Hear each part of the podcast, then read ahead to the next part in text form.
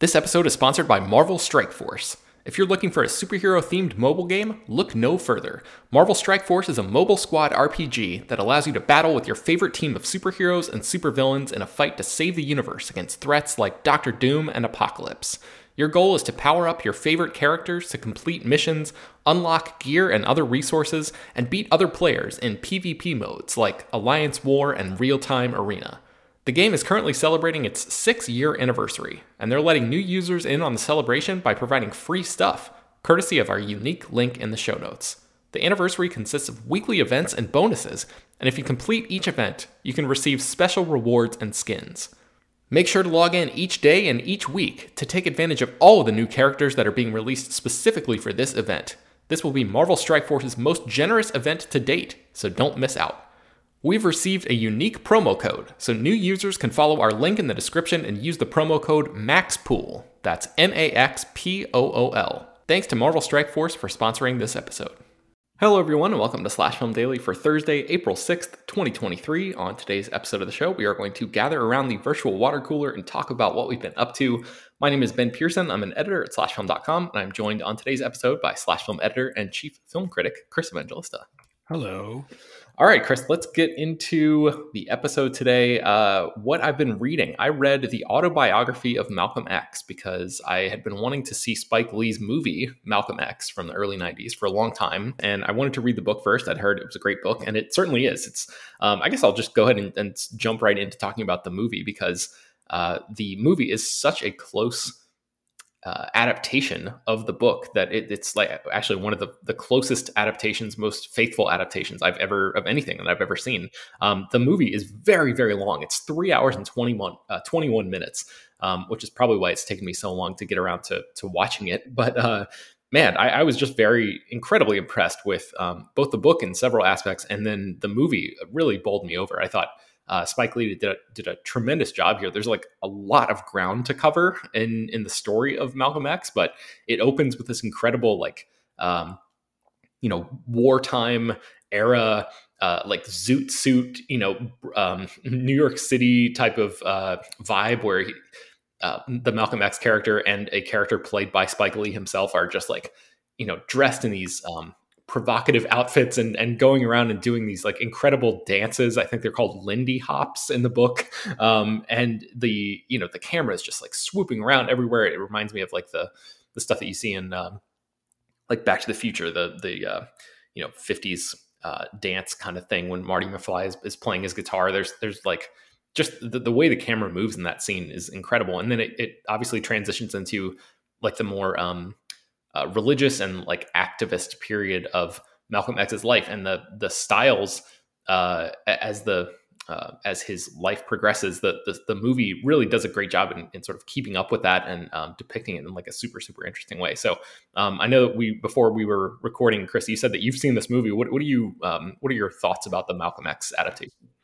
Uh, I think it's phenomenal. It's I think it's like one of the best movies ever made. Honestly, it's one of my favorite Spike Lee movies. It's just a phenomenal. Denzel Washington is just incredible. Uh, you know, he's just so he. I mean, that's nothing new. Everyone knows Denzel Washington roles, but he's he's he's really great here. And uh, you know, even at that long runtime, I feel like this thing flies by just because I'm so like wrapped up in this sort of epic storytelling. It's like a it's a very epic uh, biopic, and yeah. Um, you know it spans decades. And uh, you know I'll, I'll, admit you know I'm a I'm a idiot and I didn't really know much about Malcolm. I you know I know who Malcolm X was but I didn't know a whole lot and a lot about him uh, until I saw this film. And I, I you know I also feel like part of that is because you know school systems especially now they're they're against teaching about this because yes. you know they they don't want to go into these things. They'd rather talk about uh, Christopher Columbus discovering America and yes. shit like that. So uh, you know, my you know my education, my my high school education and my some college education did not go into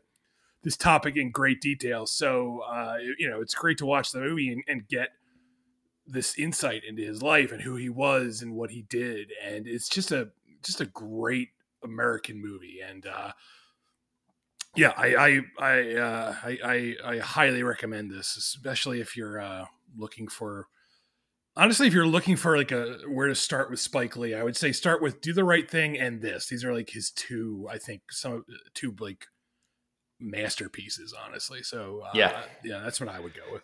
Yeah, I fully agree with that. Um, Malcolm X is streaming on HBO Max right now. If people want to check that out, um, I, yeah, again, highly recommend. And and you're absolutely right. I'm, I grew up in the public school system and all that too, and and went through that and did not learn nearly as much as I should have about um, you know what he stood for really and what he believed in, and and like I feel like he was used so for so long, and maybe even still is as like a a tool of fear by um, a bunch of people. But when you really sort of drill down on the messages that he's trying to get across, um, they're like shockingly relevant and and um, very much like you know I think anybody who watches this in 2023 will find uh, some some through lines to you know what we're still experiencing now. So um, yeah, definitely a, an incredible uh, life story and a really really incredible adaptation. I think this movie is just yeah really um, unbelievable. I almost like I almost wish it it was a little longer in some ways. Like I, I almost wish it was a, a um, like a mini series or something like that because there's just so much to to dig into. Um, but eh, Spike Lee did an unbelievable job there, and and it's really like kind of a um, if you're looking for reasons why the uh, the Oscars should not be held up as like the end all be all. The fact that uh, Denzel Washington did not win Best Actor for playing Malcolm X in this performance is just like you know there, there's reason number one right there. So. Um, okay, I also had a chance to check uh, to catch up with John Wick Chapter Four. I know you talked about that last time we uh, we spoke on this podcast, Chris. And um, I'm not going to get into like the the nitty gritty of this movie. I'll just say that the experience I had with this movie was I respected the hell out of it. It's a, obviously a movie that looks incredibly difficult to make and sort of like punishing on its crew. Um, there are scenes where people are just hurling themselves down escalators and stairs that just absolutely seem incredibly brutal to the, to the, human body. And you really feel that and and feel that sort of tactile nature in a way that you definitely do not in a lot of modern day action franchises. So i, I appreciate that. I appreciate the sacrifices that went into making this movie. Um, there are some unbelievable scenes in this thing that I've, you know, showing me things that I've never really seen before. That that sort of uh, over the top um, shot where he's firing that uh, shotgun that blasts fire. Is just like yes. really um, i mean there's no other way to say it. It's just a kick-ass action movie scene. Fire um, bullets. yeah really um, amazing. So the thing about the martial arts in the john wick movies though is i've seen so many martial arts movies. I grew up watching um, you know Tony Jaa movies and and uh, Jackie Chan stuff and like all, all sorts of um, martial arts movies. So I've seen a lot of hand to hand combat scenes before. And the John Wick movies, um, I, will put it like this. So there are probably, let's just say, uh, a thousand um, action moves in this movie, right? Like, uh, you know, I'm talking about like uh, a punch and then a kick into a spin into another kick or whatever. Like, you know, let's just round, make it easy and for the math and just say there's a thousand moves in this because there are a ton of fights spread out over the course of the movie, some more entertaining than others.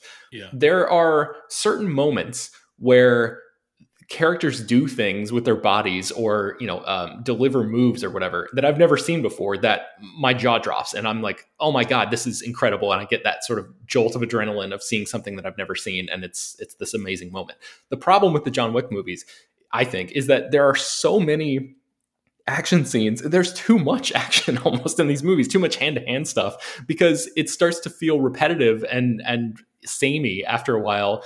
And of those thousand moves let's say there were probably only when you break it down i don't know maybe 10 or 15 or something that i've never seen before. And those moments that really stand out and and sort of um, make me point at the screen and go holy shit. Uh, so that's a that ratio is um, there, there's a huge disparity in that in, in the in between space in that ratio you know? So um, i guess just a long way of saying like you know some of this some of this uh, stuff like wore me down. Like i enjoyed the experience overall but um, in some ways i just feel like these these martial arts sequences um, where john wick is just fighting wave after wave after wave of guys uh, it just starts to feel a little samey after a while. I, I don't think that you raised that um, as a complaint last time we spoke, but does that resonate with you at all, Chris, or do you not mind because the, the style of these movies is so incredible? No, I, I definitely know what you're talking about. I also feel like it's the way it's edited because, especially in this movie, I noticed that they're trying very hard to make these fight scenes always in in wide shot because they want you to see everything. And i appreciate that. I, I, do appreciate that because a lot of modern action movies they cut around a lot to the point where it's like i, I can't figure out what the hell is even going on. So i do mm-hmm. appreciate that they're trying to make it like everything is up on the screen but i feel like in doing so they're limiting themselves because you know cutting can make an action scene seem even more intense. Like, uh, have you ever seen The Night Comes for Us? It's a Netflix movie. You know, I watched, I think the first like probably 30 minutes of that, and people were getting, um, I don't know, gored or something in, yeah. in ways that I, uh, that even I had to be like, you know what? I think I'm just going to pass on this. It was like a little yeah. too much for me, the violence in that film. Like that movie, um, that's like one of the best action movies I've ever seen because the action is so like fast and furious in that. And it's achieved, you know, through cl- clever editing that they don't use in these movies. And I'm not saying, you know, they have to be exactly like The Night Comes for Us, but I have seen I guess what I'm saying is I've seen better action movies. And at the same time, I think John Wick 4 is is a great it's a really great action movie. It's a big, epic, almost like mythical action movie. And I appreciate the world building and all that stuff. But I do actually find like the hand to hand fights to be like the least interesting stuff in that movie. I much mm-hmm. prefer, and this is gonna make me sound like a gun nut, which I am not, but I much prefer, you know, the the gun stuff in the, the movies because that to me looks unlike any like gun work in any action movie I, have really seen before. It's like very heightened and. Uh, you know, it's it's done in a way that I don't think real guns even work. where right, where right. they're like like they're pulling the trigger in such a fast way that it's like bullet on top of bullet, and like there's a part of me it's like i don't think a gun works like that but it doesn't matter because it's done in such this cool way. And it's it's almost like a conundrum because in real life gun violence is horrifying and we need common sense gun control in this country. But at the same time when i watch it in a movie i'm like that's fucking cool. It's like smoking. Like i know smoking is bad for you and it gives you cancer and heart disease and all sort of stuff but when you're watching, especially like an old movie and someone's smoking a cigarette, you're like, that looks really cool. So it's it's this sort of like weird disconnect. Yeah. But uh, yeah, that's a that's more than you asked for with that answer. But no, no, no, that's great. And and I feel the same way. And and I think the um well actually even the gun stuff uh you know there are only so many headshots you can do and like the idea yeah. that these characters are wearing bulletproof suits has just like gotten so ridiculous and kind of like takes some of the um this is a weird way to say it, but like takes some of the fun out of the the gun use because, yeah. like you're saying, it, it's depicting horrible things that I would never want to see in real life. But in a movie, there's that disconnect that you can sort of go on yeah. ride, and, and it, it, it operates in this world that doesn't feel quite real. So it's um, also like almost like dangerous to like like you can get shot a million times and you'll be fine. It's like no, that's yeah. and I get it that he's got a the bulletproof suit and he's always like covering his face like Dracula and it's like yes. it got to it got to a point where I was like, all right, enough with the bulletproof suit. I know why they're doing it, but that was like an invention they made up for I think it's the second what's the one yeah where the second movie where he goes to Italy and he sees the tailor. Yep. The tailor's mm-hmm. like, I made this bulletproof suit for you, but I didn't assume that was like a hundred, like a suit of armor. That's how they kind of treat it in this movie, where yeah. like you can get shot at like close range a million times, and you're like, I'm fine because I have my bulletproof suit. So, you know, and I get it. This isn't the real world; they can do what they want, but I do feel like they lean on that a little too much in this movie. Yeah. Yeah, I, I, like the um, you know, we're talking about the hand to hand stuff. I like the like the introduction of nunchucks and things like that. You yeah. know, like and like the knife scene in John Wick Three. Like when they they can um, you know, make the hand to hand stuff a little bit more interesting by introducing other weapons aside from guns. That's when I feel like these movies really uh, sort of go up a notch. But uh, anyway, just my my little uh, two cents on John Wick John Wick Chapter Four. I overall, like I said, I, I, really enjoyed the film, and I think I think it's like one of the most beautiful action movies I've ever seen. The the production design is just incredible, and like there are just um, you know, it really feels like they're Chad Stahelski, the director, and uh, is really like going out of his way to make these movies as arty as possible, as artish, as full of art as as as he can, and I really appreciate that. In and you know, there's so many action movies. Uh, where everything is like dull and gray and boring Yes, and like it's called the Marvel Cinematic Universe. or or even something like the gray man like there are Yeah. scenes where you know eh, the characters are supposed to be in like dynamic flashy locations and yeah maybe there's like um, a neon light thrown in every once in a while or something but like overall the the film just looks muddy and the uh, john wick movies do not look like that at all they're very clear and crisp and like incredibly lit and the everything just feels um heightened in a, in a wonderful way. And and so yeah I, there are so many like great gags and bits and um scenes in this movie that uh that uh, it's certainly worth seeing but it's just you know how, how far are we going to go with this? I don't know. I guess the question is like are there going to be more john wick movies? We know there are going to be spin-offs and things like that. So maybe this is a, a question or a, a problem that um the answer uh has already presented itself and it doesn't even matter anymore because this franchise is sort of like uh, pivoting to in other directions or something but um, I just wanted to raise it in case, you know, so I can look back, you know, after watching John Wick Seven or something, and be like, oh yeah, I've been thinking this for years about the uh, the hand to hand stuff. Yeah. So What's so special about Hero Bread's soft, fluffy, and delicious breads, buns, and tortillas? Hero Bread serves up 0 to 1 grams of net carbs, 5 to 11 grams of protein, and high fiber in every delicious serving. Made with natural ingredients, Hero Bread supports gut health, promotes weight management, and helps maintain blood sugar. Hero also drops other limited edition ultra low net carb goodies like rich, flaky croissants and buttery brioche slider rolls. Head to hero.co to shop today. Um, okay, so uh, I also the last movie that I wanted to mention is a film called Manhunt from 1941. It's directed by Fritz Lang, and this is a really really fun movie. Um, it's on the Criterion Channel right now if you want to check that out. But it is about a big game hunter in 1939 who is crawling through. The opening scene is him like crawling through the forest and he has his like sniper rifle and gets that out and he, looks through the scope and he sees Adolf Hitler through the other end of, his, of his scope and he has basically like infiltrated the German um area where Hitler is, and he's you know very far away, 500 yards, 1,000 yards, or whatever away from where Hitler is in this sort of like what is supposed to be a really protected compound. And he sees Hitler through there, and he pulls the trigger, and there's nothing like nothing comes out of the gun. He basically just does it because he wants to see if he's good enough. Uh, you know, if he's good enough to um, to uh, chase down the world's biggest um, prize, you know, for for hunters, basically.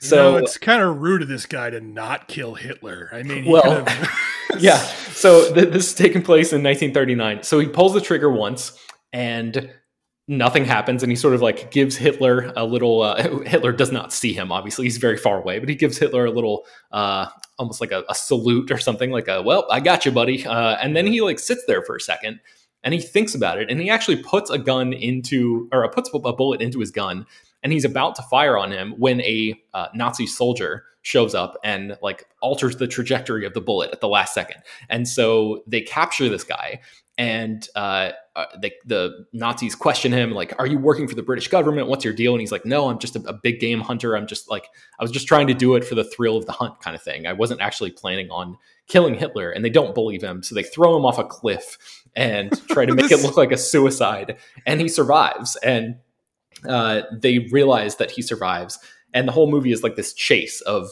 the the Nazis trying to track this guy down as he is trying desperately to escape and get back to uh, London and um, you know sort of clear his name and and uh, make sure that he tries to knock the Nazis off his trail. And it's a really really fun chase movie. It feels like something that Hitchcock would have made, and uh, super stylish. Lots of really cool shots. There's, there's characters running through like um, subway tunnels, and like somebody throws someone onto the the rails, and he gets electrocuted, and uh, lots of fun uh, action and like very um, you know, it- it's always fun when the Nazis are are depicted as villains in the movie. They're just like it's so easy to root against. Um, and yeah, really, really great action. There's there's a, a sequence where the, the main guy, or not a sequence, a, a subplot in the movie where the, the main guy uh, basically like um, at the last second ducks into an apartment building and finds uh, this woman who is played by Joan Bennett and uh, like sort of um, loops her into the action and, and she becomes his sort of like protege in this uh, daring escape plot and all of that. And the two of them form this relationship and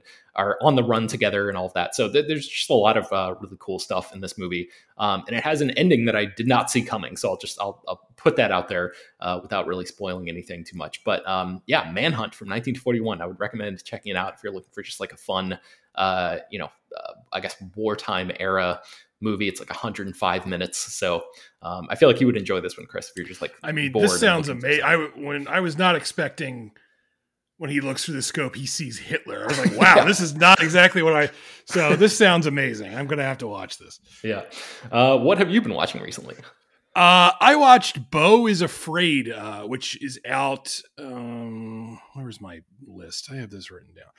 That is out on the 21st, but I got invited to a special screening of it. Uh, it was actually like a an April Fool's screening. They sent out this invite, and it was like, "Come see the director's cut of Midsommar," because that's from the same director, Ari Aster. And they were also like, "Oh, and we'll have a sneak peek of Beau is Afraid." And there was a part of me that was like, "I bet." they're to pull a fast one and show Beau is Afraid. And they did. Instead of uh, Midsommar, they showed Beau is Afraid. So I'm glad I went. Um, and uh, the the social embargo is up on this, so let's pretend that's what this is, and I won't go into too much detail. The review embargo is up next week, mm-hmm. but I I really dug this. I do think it's going to be one of those movies where you're either going to be like that was great or that was the worst movie I've ever seen.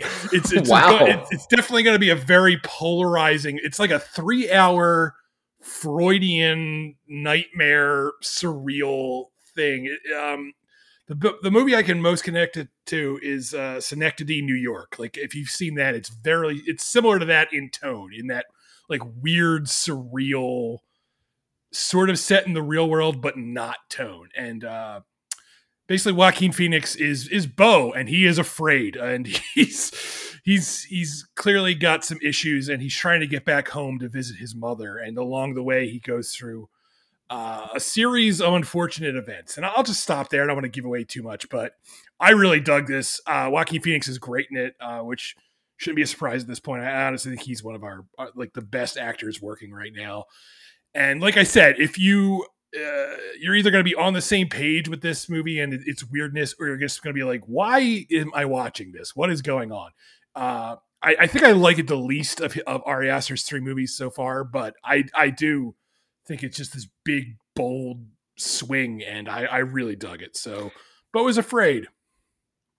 It seems like it's not a horror movie, Chris. Is that right? It's, it's, not. It's more. It's definitely more of a comedy, but it's like a weird comedy. I mean, there's horror elements in it, but it's compared to his previous two movies, it's definitely not a horror movie. It's just a. It's a very dark comedy, is how I, I would put it. Okay. Man, yeah, I'm so curious about this because it really seems like the the sort of um, blank check movie, I guess, to to use a, a, familiar term for for Ari Aster, where like he did so well with his first two features, and now he's like got A24 behind him, and to the to the point where he can just be like, all right, let me do whatever I want here, and it seems yeah. like he's just sort of thrown everything at this movie that uh, it sounds like is such a um, just a, a, bizarre collection of stuff. Uh, it's, it's, the type of movie that gets like a D cinema score, and then you watch it and you're like, "Oh, this is amazing." Cinema score is full of shit, but yeah. it's it's that kind of movie. Is it is it a movie where um you feel like there are all sorts of like hidden messages and like metaphors and allegories and things like yes. that where like there is a, a reading of what this movie means that you can unlock if you approach it from the right angle. Yeah as weird as the movie is i also think it's very straightforward in in what it's trying to do. So it's not like when it's over you're not going to be like what just happened? You're you're going to be like i understand if you're paying attention, you're gonna mm-hmm. understand mm-hmm. what's going. You know, if you're if you're checking your your damn phone the whole movie, like the kids these days, you're not gonna know what's going on. But it's it's pretty apparent, uh, especially like the last scene really underlines like what is going on here. But uh, there's also like so many background sight gags. It's just kind of amazing that like I, I feel like I got to see it again just to pick up all the sight gags. So yeah, you can tell from the trailer it's just like packed with visual information. The camera is like moving from side to side, and there's like 15 things going on in the background that you can't even track it. You have to like go back and rewind the trailer. I can't even imagine like sitting yeah. in, the, in, the, movie and trying to catch all that stuff at once. But um, yeah, awesome. Okay, so is Afraid that comes out later this month, and then what else have you been checking out? I saw Tetris, which is I think it's now streaming on uh, Apple TV Plus, and this is about.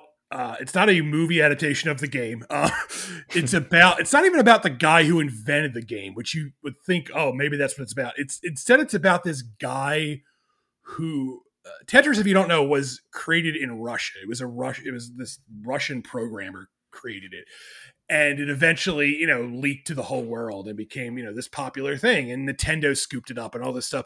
But what this is about is about the guy who worked to get the rights to Tetris so that, you know, Nintendo and various companies could bring it to the world and you might think that's probably a boring movie but it, it's it, you know because he's dealing with russia and all this stuff and this is before uh the soviet union disbanded you know before the berlin wall came down so it's you know the soviet union is still a thing.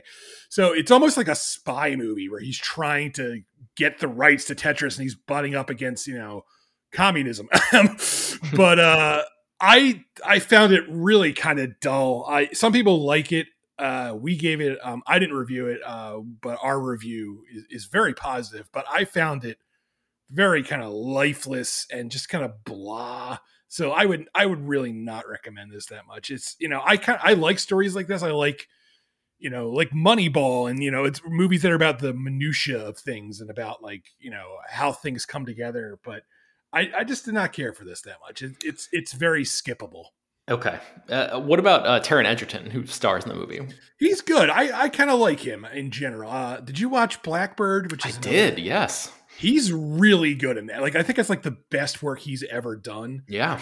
So I know, like I th- I feel like he just has yet to find that film role that's going to prove how great he is. Even though he's been fu- he's been good in other movies. You know, he's good in Rocket Man, and he's he's fine in those. uh Kingsman movies, even though I don't like them. And he's good in this, but I feel like he has yet to have that like breakout role that makes him like even a bigger movie star. Like he doesn't feel like he's a household name yet. Maybe I'm wrong mm-hmm. about that, but I I do think he's a really good actor in search of a much better movie. And maybe one day he'll get that movie, but it's it's yet to happen.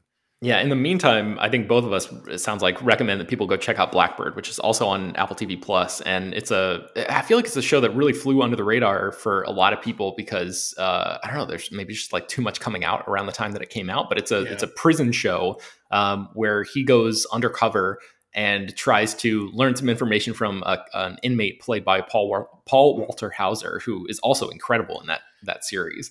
Um, but uh, yeah, really, really interesting, fascinating stuff. We did some interviews for it on on Slash Film. Yeah. So after you watch it, go back and check out uh, those interviews in the archives. There's some really fascinating stuff going on. It's in, based in on a it's based on a true story, and it's I looked at I looked it up, and it's actually pretty damn accurate for what really happened. And also in this is Ray Liotta in one of his final roles, and he's oh, so yeah. good in this. Like. Mm-hmm watching this like broke my heart because I was like, damn, Ray Liotta is so good in this and he's dead now. And it's like, yeah, he's just fun. He plays Taron Egerton's father and he's like this just sad guy who feels like a failure. And there's this like final shot of him where he just looks like he's about to cry in the show. And I was just like, ah, Ray Liotta, come back to us. So Blackbird. Yeah. This turned into me recommending Blackbird. Just watch that instead. yeah, if you um if you saw Cocaine Bear and you were kind of like, oh man, I really wish that I I watched more Ray Liotta stuff where he's better in it. Um, yeah. check out Blackbird because yeah, that, that's the that's the last image that you want to have of him. I think instead of instead of Cocaine Bear. Yes. Um, all right, what else have you been watching, Chris? So I watched. Uh, I'm not finished. I'm almost finished yet, but I watched The Night Agent, which is a new, very buzzy Netflix show. It's like their number one show lately. Uh, and this is a fun show. I would not call it a good show.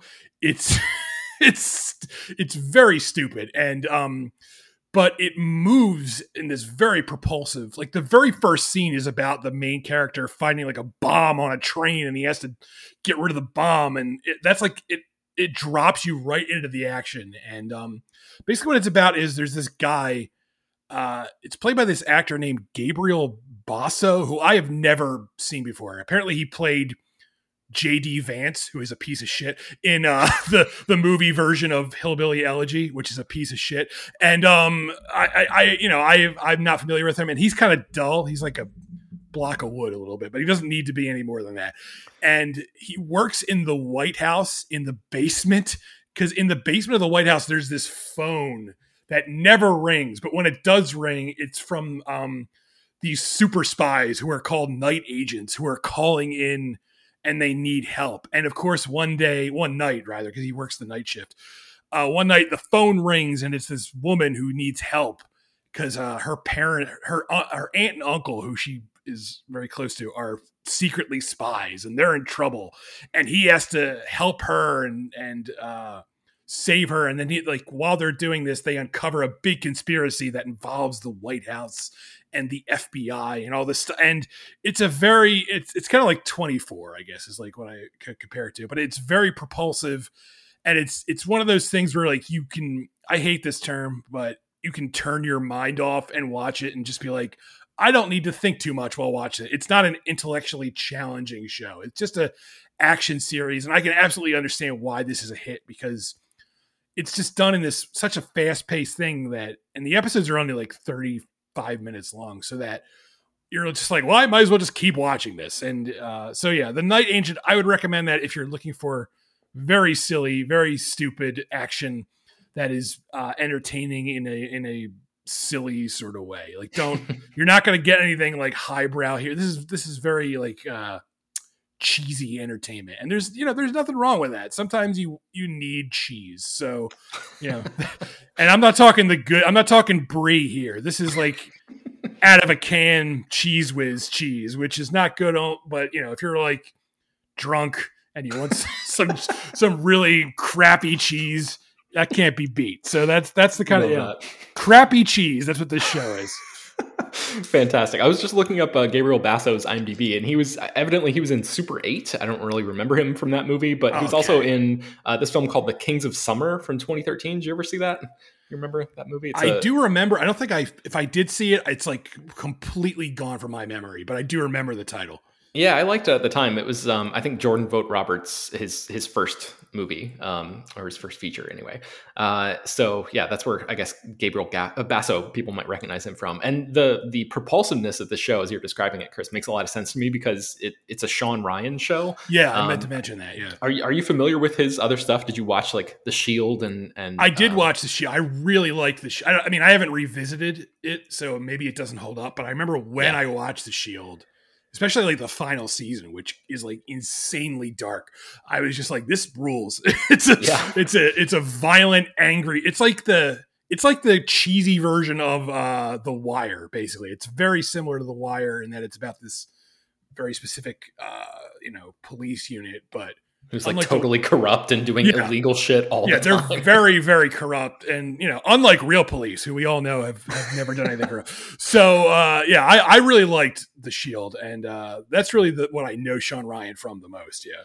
Yeah, he also did uh, a show called The Chicago Code in 2011 that I really liked a lot. That got canceled after like one season, and then he was a, uh, an EP on Terriers, which was another show. oh, like, Terriers rules! Yeah, great stuff. So I'm glad to hear that Shawn Ryan is uh, is you know uh, continuing his success. Hopefully, this the popularity of the show will just like catapult him into doing something else that's a little bit better than um, weird cheese or whatever, whatever yeah. you ended up calling it. It's bad cheese. Bad cheese. Yes. Okay. All right. I think that's going to bring us to the end of today's episode of the show. You can find more about all the stories that we mentioned on today's show at slashfilm.com and linked inside the show notes for this episode. Slashfilm Daily is published every weekday, bringing you the most exciting news from the world of movies and TV, as well as deeper dives into the great features you can find on the site. You can subscribe to the show on Apple, Google, Overcast, Spotify, all the popular podcast apps. Please subscribe to our newsletter. There's a link right there in the show notes for you to do that. Send your feedback, questions, comments, concerns, and mailbag topics to us at peter at slashfilm.com. Make sure to leave your name and general geographic location in case we mention your email on the air. Don't forget to rate and review the show on Apple Podcasts. Tell your friends, spread the word. Thank you for listening, and we will talk to you tomorrow.